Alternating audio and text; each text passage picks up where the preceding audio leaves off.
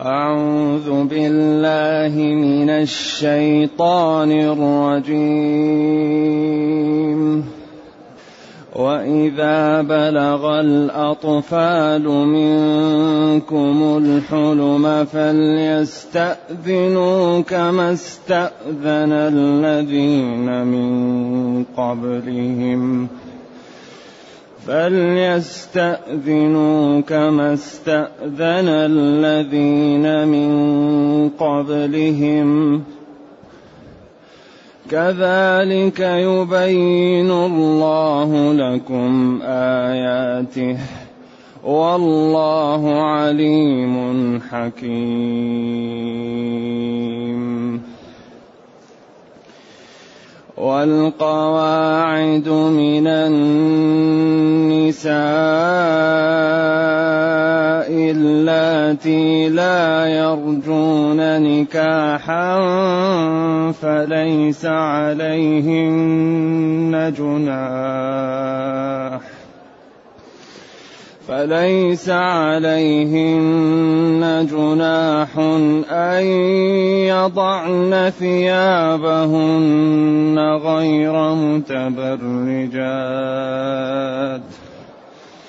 فليس عليهن جناح أن يضعن ثيابهن غير متبرجات بزينة وأن يستعففن خير لهن وأن يستعففن خير لهن والله سميع عليم ليس على الأعمى حرج ولا على الأعرج حرج ولا على المريض حرج ولا على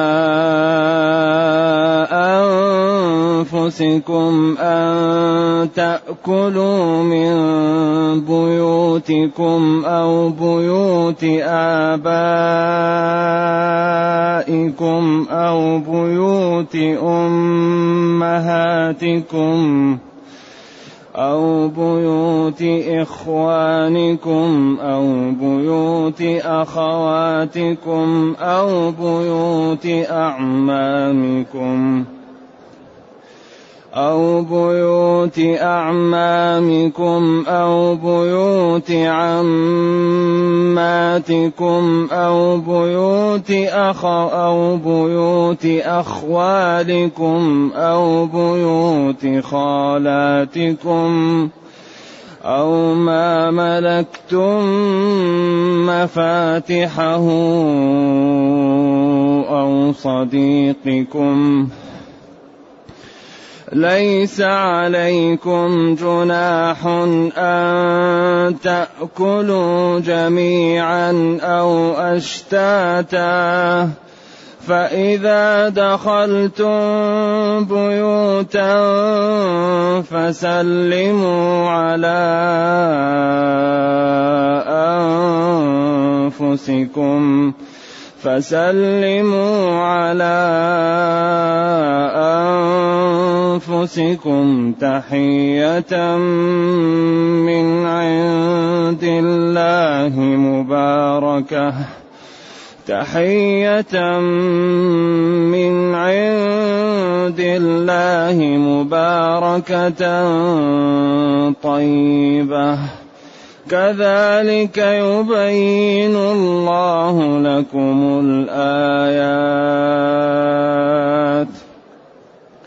كذلك يبين الله لكم الآيات لعلكم تعقلون.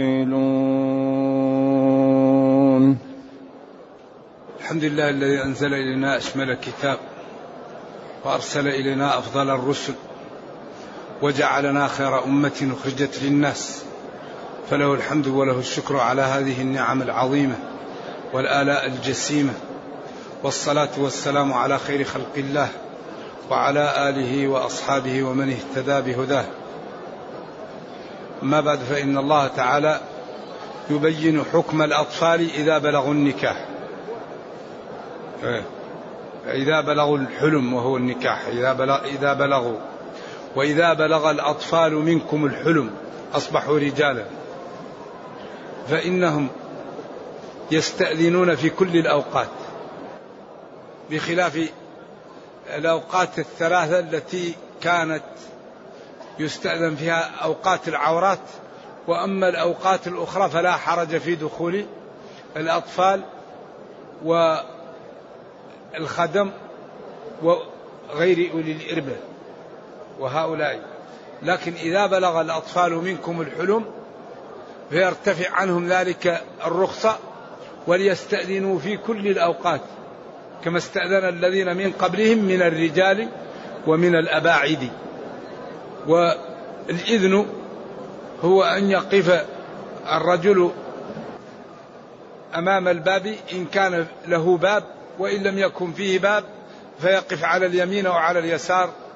ويقول فلان بالباب أ السلام عليكم أدخل أو فلان بالباب أدخل السلام عليكم. نعم. يسلم ويستأذن فيستأذن ثلاث مرات فإن لم يؤذن له فينصرف. وإذا قيل له إنه لا يدخل ينبغي أن لا يغضب. لأن الله قال وإن قيل لكم ارجعوا فارجعوا.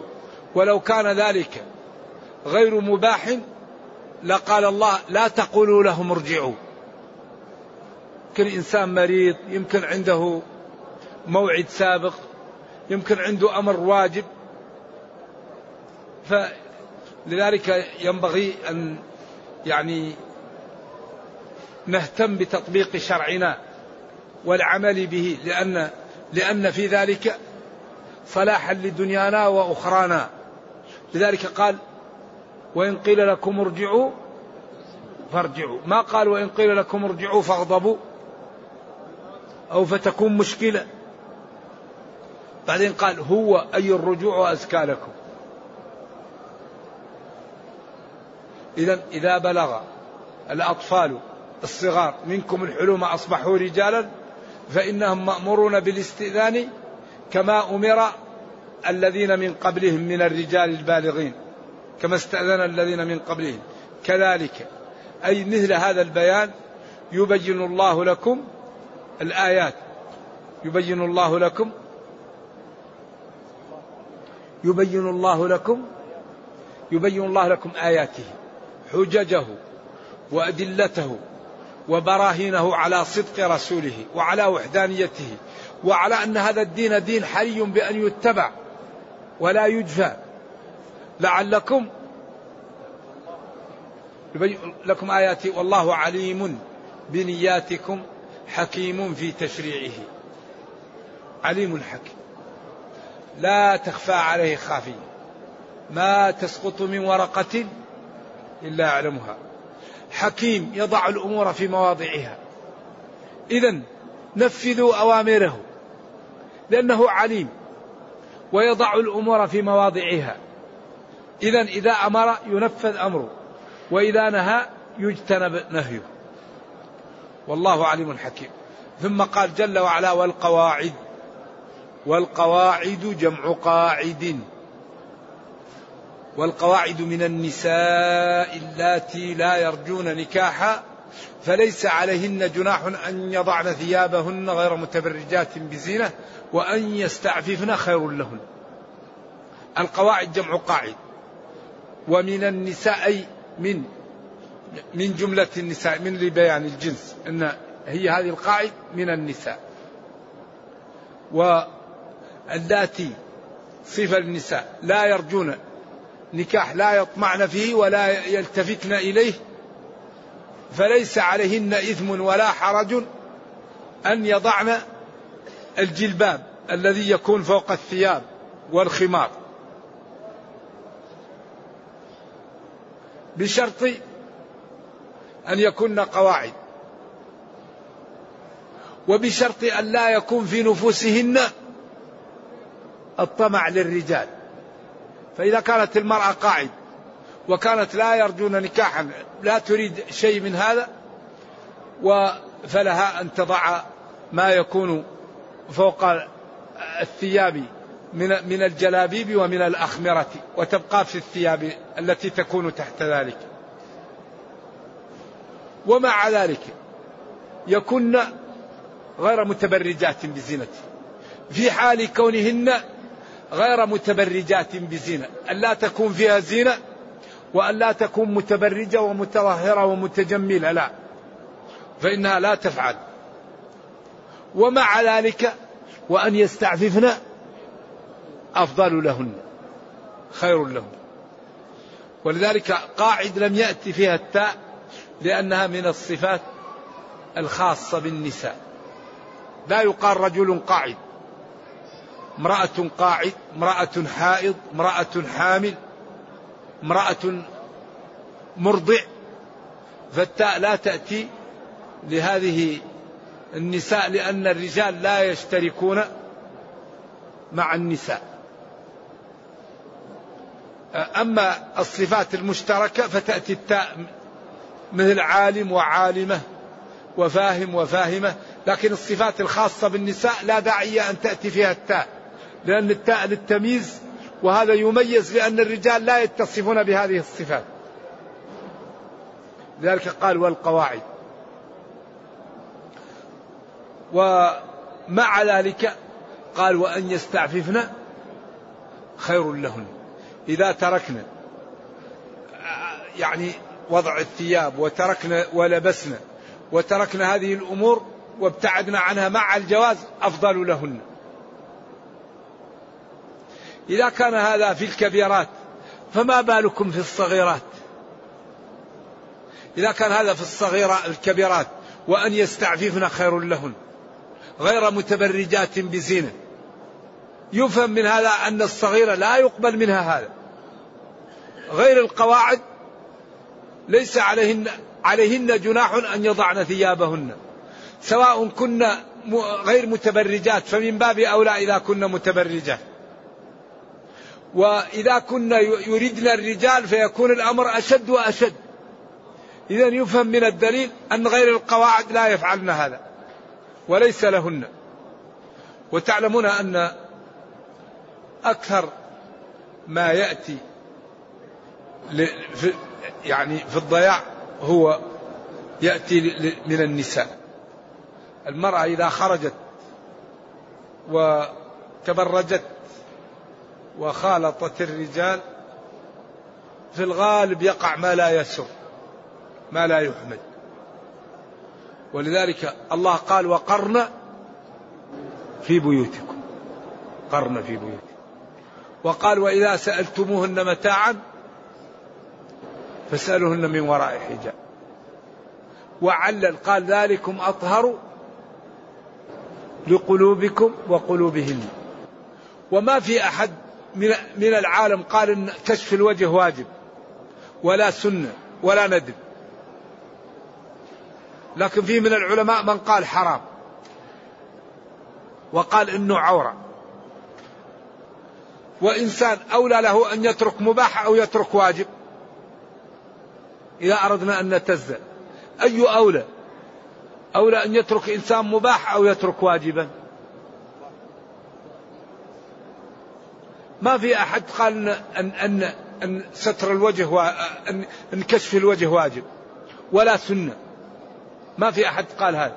ولكن في من قال أن كشف الوجه لا يجوز وأنه حرام وأنه عورة.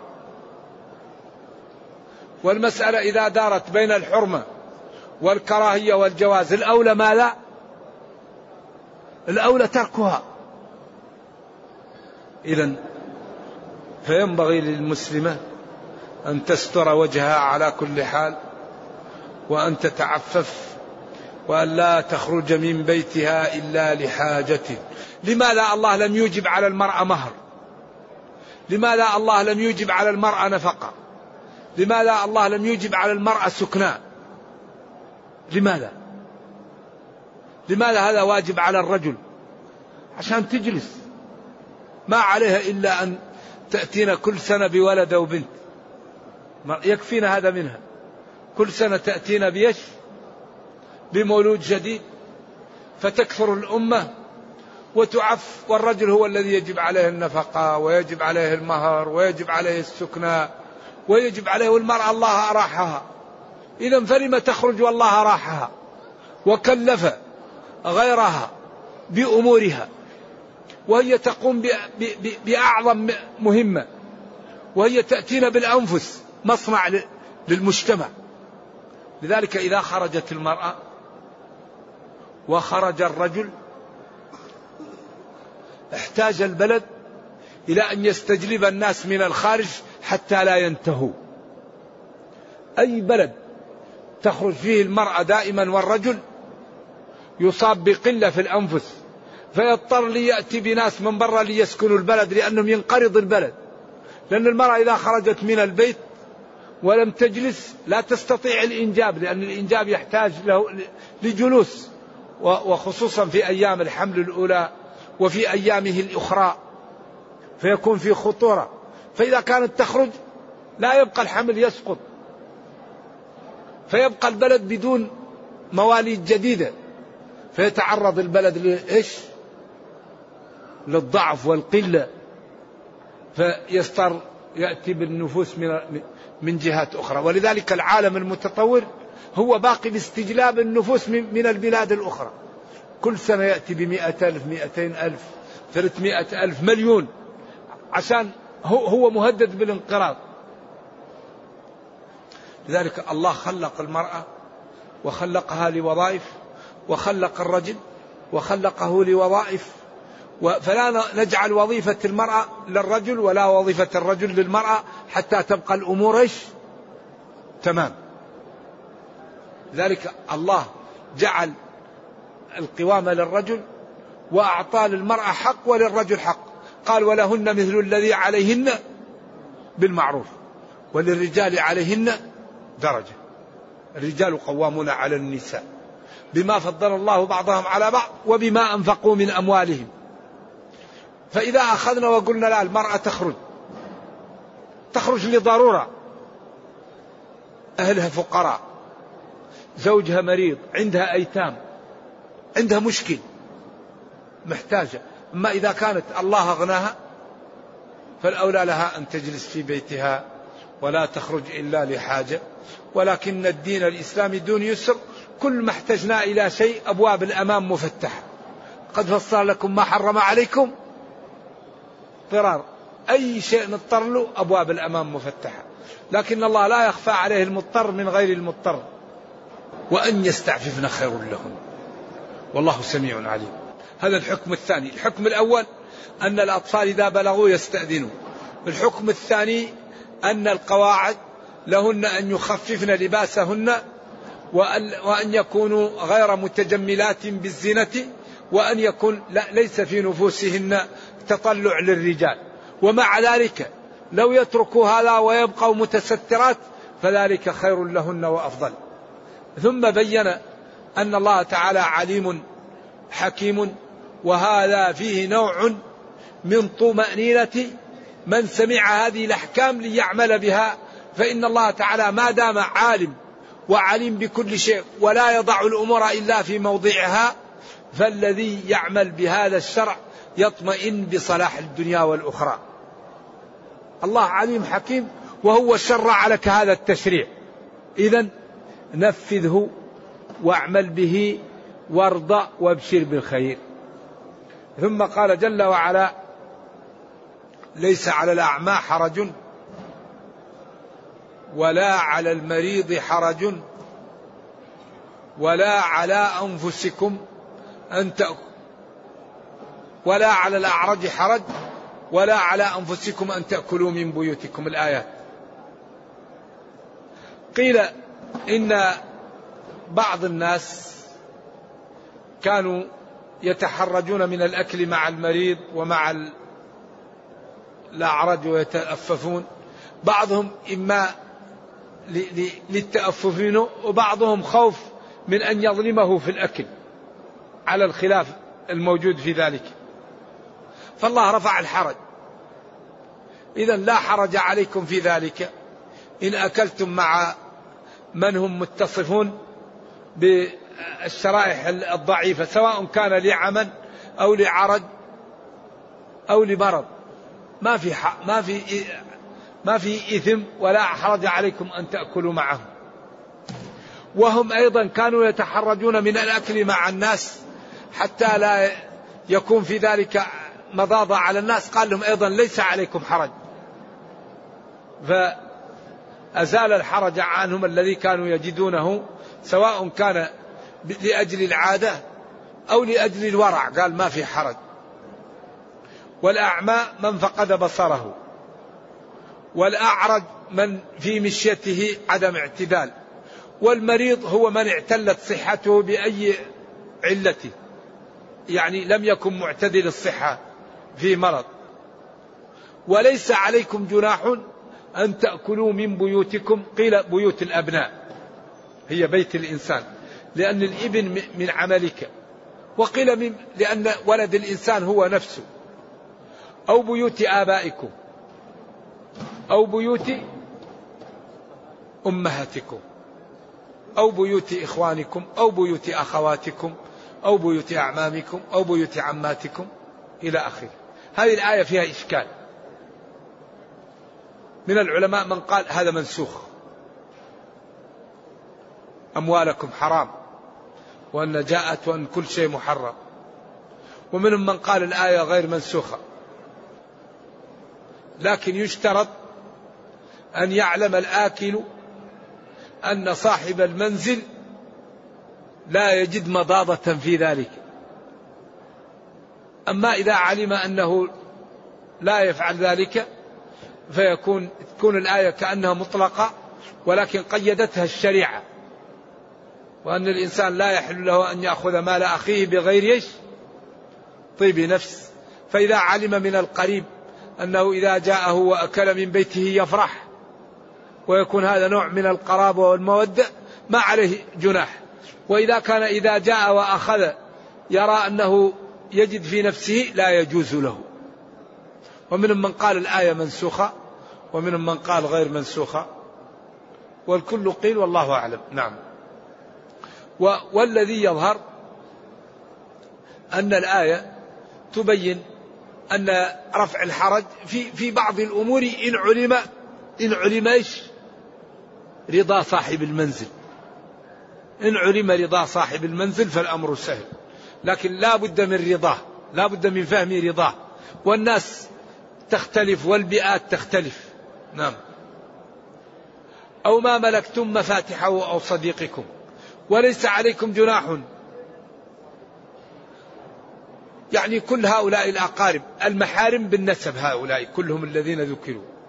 الإبن والأب والأم والعم والعمة والخال والخالة. المحارم بالنسب. ولذلك هؤلاء قطعهم لا يجوز.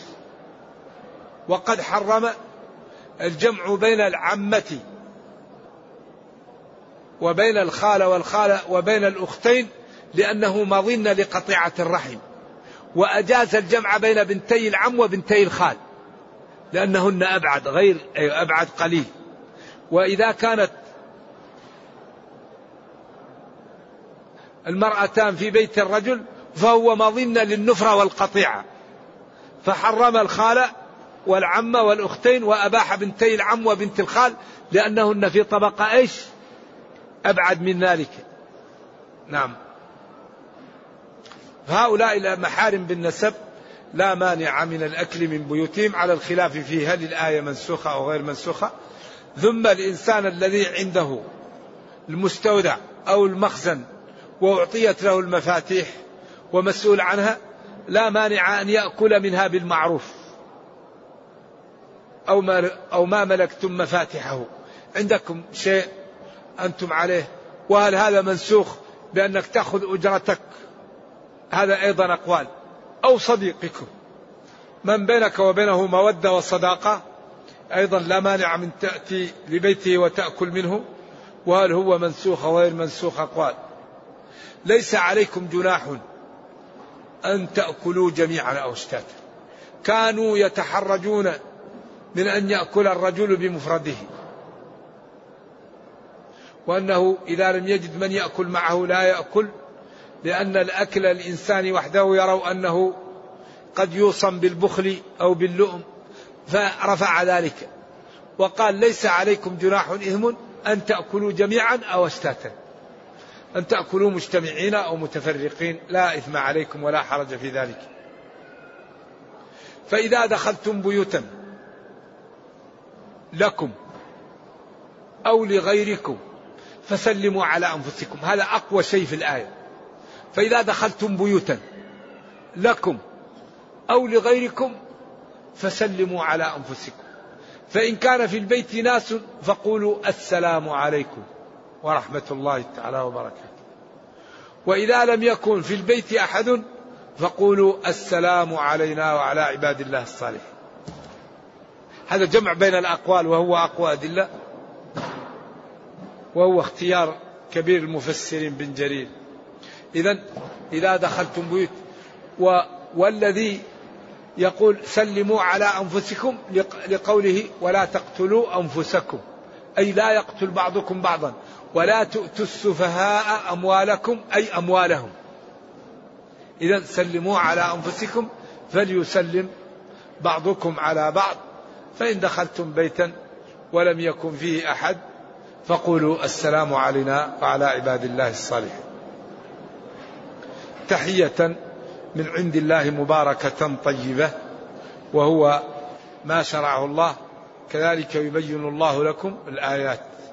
مثل هذا البيان يبين الله لكم الآيات لتعملوا بها وتفهموا بها صدق هذا الدين وجماله وحسنه فتسارعوا إلى امتثاله فتسعدوا بذلك في دنياكم وأخراكم.